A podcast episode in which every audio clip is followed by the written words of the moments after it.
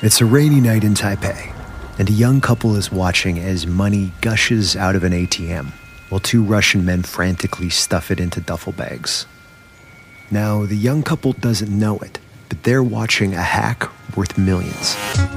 Here on Hacked, I, Jordan Blumen, And I, Scott Francis Winder. take listeners on a trip into the world of cybercrime, social engineering, and a good old fashioned con. Find Hacked wherever you get your podcasts. It's a rainy night in Taipei, and a young couple is watching as money gushes out of an ATM while two Russian men frantically stuff it into duffel bags. Now, the young couple doesn't know it, but they're watching a hack worth millions. Here on Hacked, I, Jordan Blumen, And I, Scott Francis Winder. take listeners on a trip into the world of cybercrime, social engineering, and a good old fashioned con. Find Hacked wherever you get your podcasts. Esto es Ventana Legal.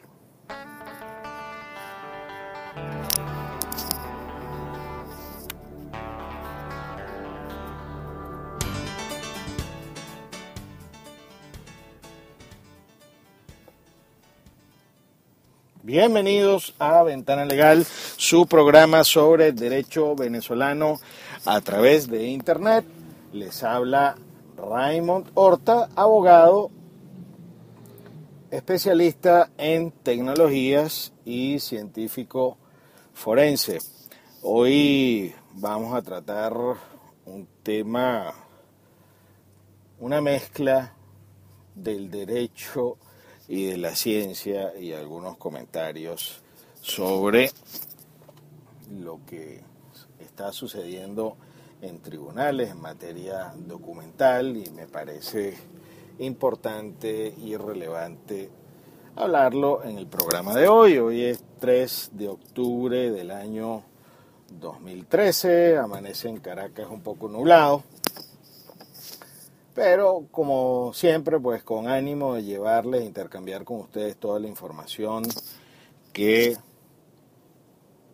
vemos relevante dentro del mundo jurídico. Este programa está patrocinado por las marcas grafotecnica.com y experticias.com, justicia a través de la ciencia. Quería conversar con ustedes algo que ha venido sucediendo en tribunales y que me llama poderosamente la atención. Últimamente se han incrementado los casos en los que eh, existen demandas por cobro de bolívares. Estas demandas están, eh, esta- estas acciones judiciales eh, son presentadas por el Fondo de Garantías y Depósitos Bancarios Fogade y está sucediendo algo atípico, porque por lo general, y esto estamos hablando desde el punto de vista estadístico, eh, lo que se ve en los tribunales, una gran cantidad de casos, son eh, personas a los cuales se les presenta o se les demanda con un documento, puede ser un cheque, una letra de cambio o con un contrato para cobrarle un dinero o para pedir que cumpla una obligación determinada, basado en la ley o en un contrato. Y a veces se desconoce lo que se llama la firma, es decir, la persona está en el derecho de decir, mira, esa firma no es mía, es un derecho a la defensa, es un derecho constitucional y que se manifiesta eh, dentro de los procesos civiles como una incidencia que al final se llama una incidencia de cotejo, se cotejan las firmas, ahí es donde trabajamos los expertos grafotécnicos, trabajamos con firmas indubitadas, firmas cuestionadas o dubitadas, que, que es una firma indubitada, es una firma de la cual no se tiene duda, es una firma que se tiene como de origen conocido. El Código Civil establece cuáles son los tipos de firmas que se pueden tomar como indubitadas, dentro de los cuales por supuesto están las, eh, los documentos notariados, los documentos registrados y algunos otros documentos eh, que son considerados públicos y también se puede eh, pudiéramos pues en otra oportunidad hablar sobre ese tema. Y esos documentos indubitados se comparan con las firmas que son desconocidas, que son eh, que se alega que no se conocen. Pero ahora volviendo al tema, ya teniendo claro cómo se manejan esas cosas en tribunales, hemos venido observando una gran cantidad de casos donde instituciones que han sido intervenidas, es decir, bancos quebrados para hablar en, en criollo y en cristiano, bancos que han sido intervenidos eh, en, en esas intervenciones aparecen una gran cantidad de documentos donde los bancos tienen unas acreencias, es decir, unos documentos que les permiten cobrar y que no han sido eh, y que no se ha logrado su cobro, entonces Fogade, como es su deber, ejerce esas acciones legales a los efectos de cobrar ese dinero. Pero están apareciendo muchísimos casos en los cuales al final las firmas, porque no, no estamos hablando de todos los casos, estamos hablando de ciertos casos, pero se está incrementando el número de eh, pruebas de cotejo en las cuales los documentos que estaban en esos bancos intervenidos no corresponden a la firma de la persona demandada. Y eso pues nos lleva a, como venezolanos a evidentemente mm, ver cómo se nos encienden unas señales de alarma. Es decir, es posible que se haya estado se haya, se haya cometido en diversas entidades intervenidas fraude en contra del mismo banco y de los usuarios. Es decir, y de hecho yo oí a algunos abogados que alguna vez me hicieron alguna consulta de algunos casos que están en materia penal donde personas que ni siquiera, hay distintos tipos de casos, hay, hay algunos casos donde personas que no tenían ningún tipo de solvencia económica recibieron, por ejemplo, préstamos de un millardo de bolívares. Hay otros casos donde suplantaron la identidad de personas y suplantaron a los directivos de compañías para tomar eh, préstamos en nombre de estas personas y ahora cuando se les demanda dicen, no, si yo jamás he pedido un préstamo a ese banco. Pero ¿a dónde vamos con todo esto? Yo creo que el tema técnico tiene que ser resuelto en cada caso.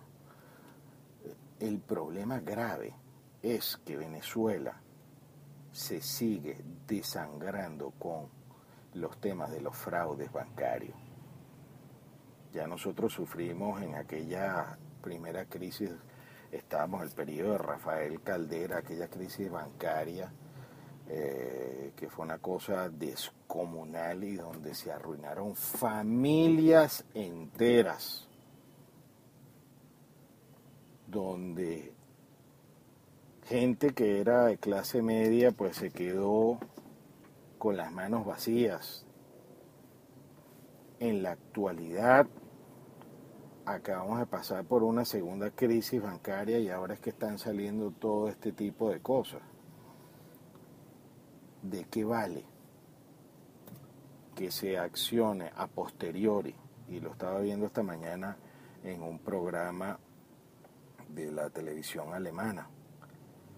¿Cómo es posible que el Estado, que es el garante de que las instituciones financieras funcionen adecuadamente, no tenga una supervisión que permita prever este tipo de fraudes en contra de los usuarios.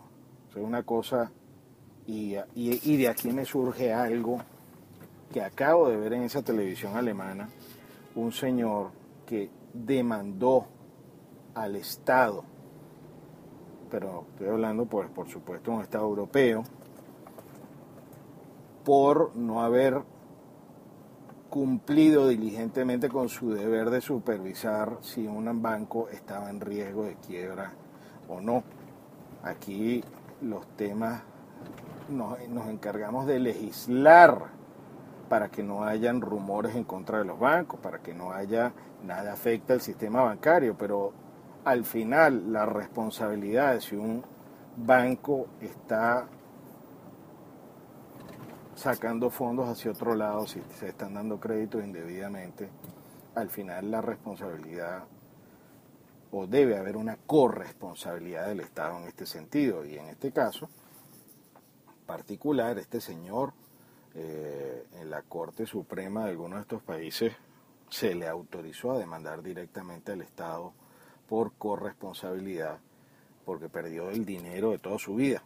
Y una de las, y este señor estaba hablando de temas de riesgo y también de la corresponsabilidad de lo que son las, eh, las empresas que califican el riesgo y en estos días pues hemos estado intercambiando con colegas sobre este tema tan interesante, pero quiero cerrar este programa pues con una reflexión.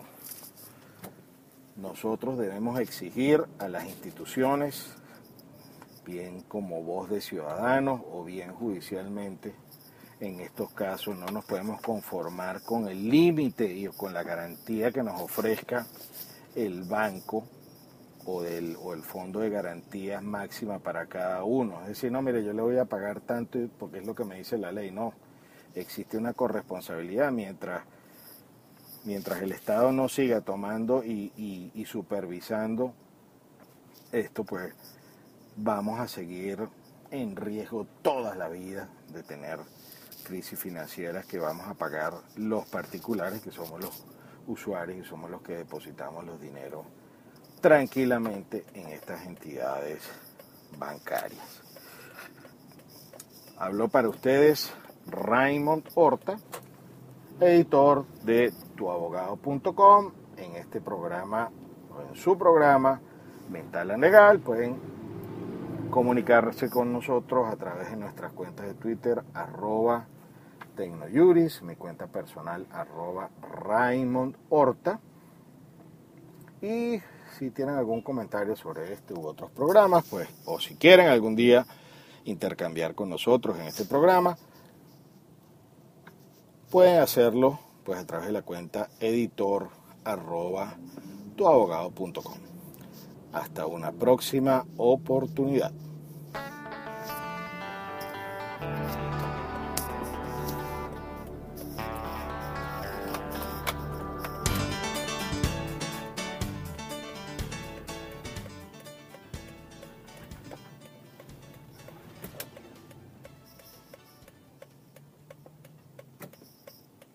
It's a rainy night in Taipei, and a young couple is watching as money gushes out of an ATM while two Russian men frantically stuff it into duffel bags. Now, the young couple doesn't know it, but they're watching a hack worth millions. Here on Hacked, I, Jordan Blumen, And I, Scott Francis Winder. take listeners on a trip into the world of cybercrime, social engineering, and a good old fashioned con. Find Hacked wherever you get your podcasts. It's a rainy night in Taipei, and a young couple is watching as money gushes out of an ATM while two Russian men frantically stuff it into duffel bags. Now, the young couple doesn't know it, but they're watching a hack worth millions. Here on Hacked, I, Jordan Blumen, And I, Scott Francis Winder. take listeners on a trip into the world of cybercrime, social engineering, and a good old fashioned con. Find Hacked wherever you get your podcasts.